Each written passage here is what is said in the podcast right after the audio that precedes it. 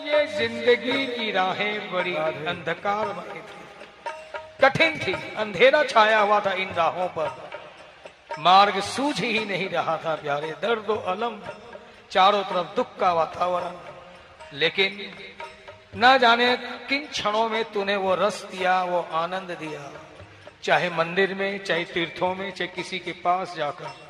प्यारे, जैसे वो क्षण मुझे याद आए तो क्या हुआ? जैसे एक चुगनू सा जुगनू का प्रकाश छा गया हो, थोड़ी देर के लिए ही, और उस प्रकाश में ही मुझे जीवन की राह दिखाई देने लगी। हमारी प्रॉब्लम क्या है? कि हम उन क्षणों को ज़्यादा याद करते हैं जिस क्षण के अंदर किसी ने हमें दुख दिया हो, पीड़ित किया हो, अपमानित किया हो। लेकिन जिस क्षण हमें आनंद मिला हो, रस मिला हो, उन क्षणों को हम ज़्यादा याद नहीं करते। इसलिए क्या होता है? इन जीवन की राहों में अंधेरा तो है ही, लेकिन नेगेटिव सोच और भी अंधकार बढ़ा देती है।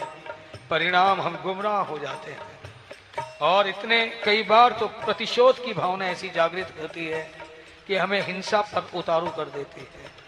क्यों? उन क्षणों को याद नहीं करते जिन्हें हमें करना है। ये दीवानगी क्या है? हकीकत अगर वो रस है और हम कहते हैं उसकी नज़र पड़ गई, इसलिए रस आ रहा है, बिल्कुल ठीक। लेकिन बात और भी आगे कब बढ़ती है कि वो रस का समुद्र है, दरिया है, सागर है, और हम उस रस में डूब जाए। और याद रखना, जब व्यक्ति डूब जाता है और बाहर निकलता है, जैसे दरिया में हम गोता लगाएँ, बाहर निकले तो पूरे शरीर पर पानी ही पानी होगा। कोई भी अंग, कोई भी रोम ऐसा बचा नहीं होगा कि जहाँ पानी ना हो। इसी प्रकार रस में गोता लगाने का मतलब क्या है? कि जब बाहर निकले तो हम ही रस स्वरूप हो गए। कि जो अब हमें देखे, उसे भी मज़ा आ रहा है। क्यों? अब व्यक्ति नहीं दिख रहा। उसके अंदर छलकता हुआ, उससे निर्धरित होता हुआ रस दिखता है। तब समझना कि रस के सागर में डुबकी लगे। रस भी वैसे निर्गुण ही है, निराकार ही है। कोई रस का चित्र बनाना चाहे तो नहीं बन सकता। है और गुण कौन सा जिसकी अभिव्यक्ति सिर्फ़ सचित आनंद के रूप से हो सकती है? बस वही तो है, वो भी निर्गुण, निराकार। लेकिन जब वही रस कोई सगुण, साकार रूप धारण कर लेता है, इसे और भी मॉडिफाइड भाषा में कहूँ कि रस की यदि हम कोई मूर्ति बनाना चाहें तो वो है श्री राधा और श्री कृष्ण। कृष्ण क्या है? रसराज। और उसी की अभिव्यक्ति करती है राधा रानी महाभाव यहाँ रस का विरय भी है, है उसी के अंदर लेकिन फिर भी बुला रहे गोविंद चले आओ गोपाल चले आ जाओ। क्यों मन में आओ? मेरी इंद्रियों को मेरे मन को विषयों के रस में ही मज़ा आ रहा एक बार तेरा इस मन के मंदिर में प्रादुर्भाव क्या हो जाए?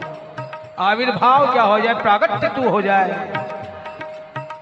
रस लेने की आदत तो वही रहेगी। बस विषय बदल जाएँगे सब्जेक्ट बदल जाएँगे उसके।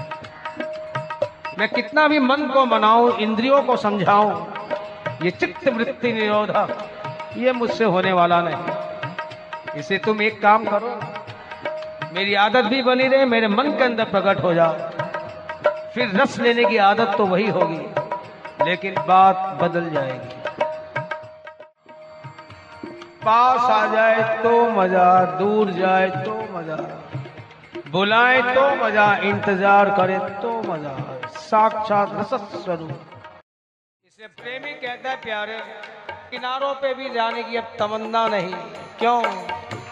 दरिया में डूब जाओ तुम्हें देखने के बाद। ये पापवंत कर सहज स्वभाव। मेरा सहज स्वभाव है। तामस दे ही। हूँ तुम क्या हो, रसो वैसा? रस के सागर हो, मैं भव सागर में डूबा हुआ हूँ। डूबे रहने की मेरी आदत है।